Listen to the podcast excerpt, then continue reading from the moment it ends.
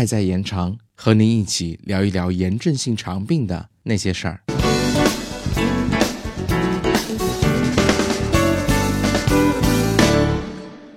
嗨，大家好，您正在收听的是 CCCF 爱在延长炎症性肠病基金会的第一档关于炎症性肠病系统性科普的广播节目。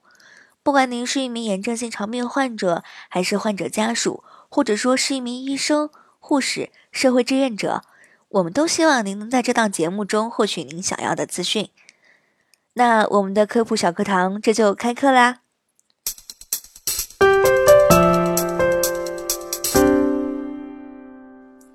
第一步呢，我们来了解一下炎症性肠病的概况。从西方哲学的角度来说，我们认识一件事物，要明白它是什么，它从哪里来。那对于很多患者来说，特别是克罗恩病患者，都会有这样的一个问题盘桓在心中：我为什么会得克罗恩病这个奇怪的病呢？小课堂告诉你，几乎所有的患者都和你一样有这样的困惑。首先，我们来解释一下什么是克罗恩病。克罗恩病，英文名 Crohn's disease，简称 CD，是以美国病理学家 Brown B. Crohn 医生的名字命名的。一九三二年，他和同事一起发表了一篇具有里程碑意义的论文，其中描述了克罗恩病的各种特征。克罗恩病和溃疡性结肠炎是归属于炎症性肠病的最主要疾病。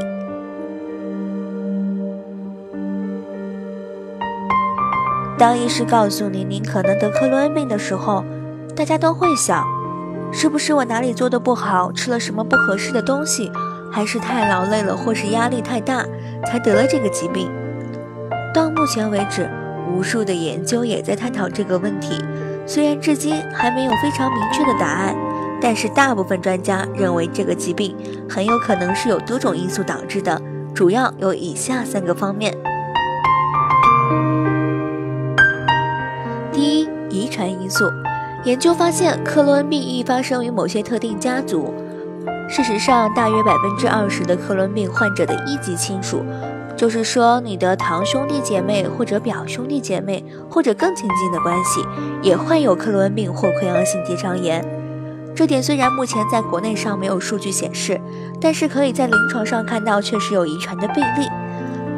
所以，国外很多资料显示，克罗恩病有很明显的遗传因素。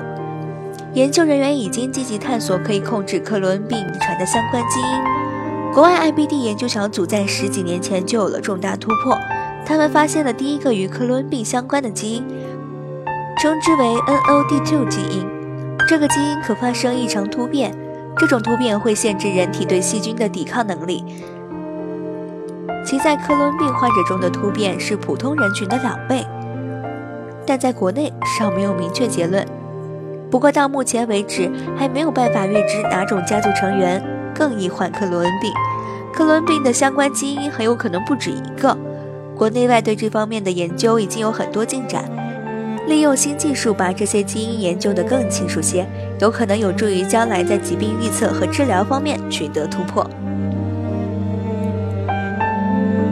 第二个方面是机体的不适当免疫反应。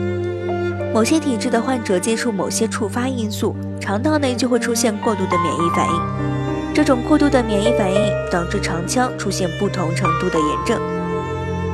第三个方面，触发某些因素，目前还不清楚到底是什么环境、病原体或者是物质触发肠腔，导致过度的免疫反应，最后导致肠腔出现炎症，而这个炎症会持续存在。概括来讲呢，克罗恩病是一种与基因相关的疾病，环境中的某些触发因素可能引起一系列的反应，最后导致该病的发生。它会激活人体的免疫系统，免疫系统对外界侵入物质进行打击，这即是炎症的开始。炎症继续下去，进而破坏结肠黏膜，并引起克罗恩病的相关症状。也就是说，不是你哪里做的不好，才导致这个疾病的产生，不需要自责。压力与饮食可能诱发疾病，但不一定是疾病的病因。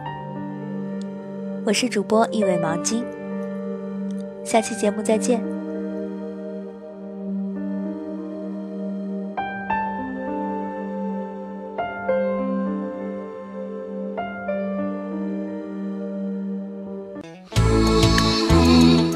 本节目由 CCCF 爱在延长炎症性肠病基金会独家录制播出。节目内容感谢由浙江大学出版社出版的《溃疡性结肠炎和克罗恩病你问我答》丛书。更多详情请欢迎关注爱在延长官方网站及微博、微信公众号，期待您的互动。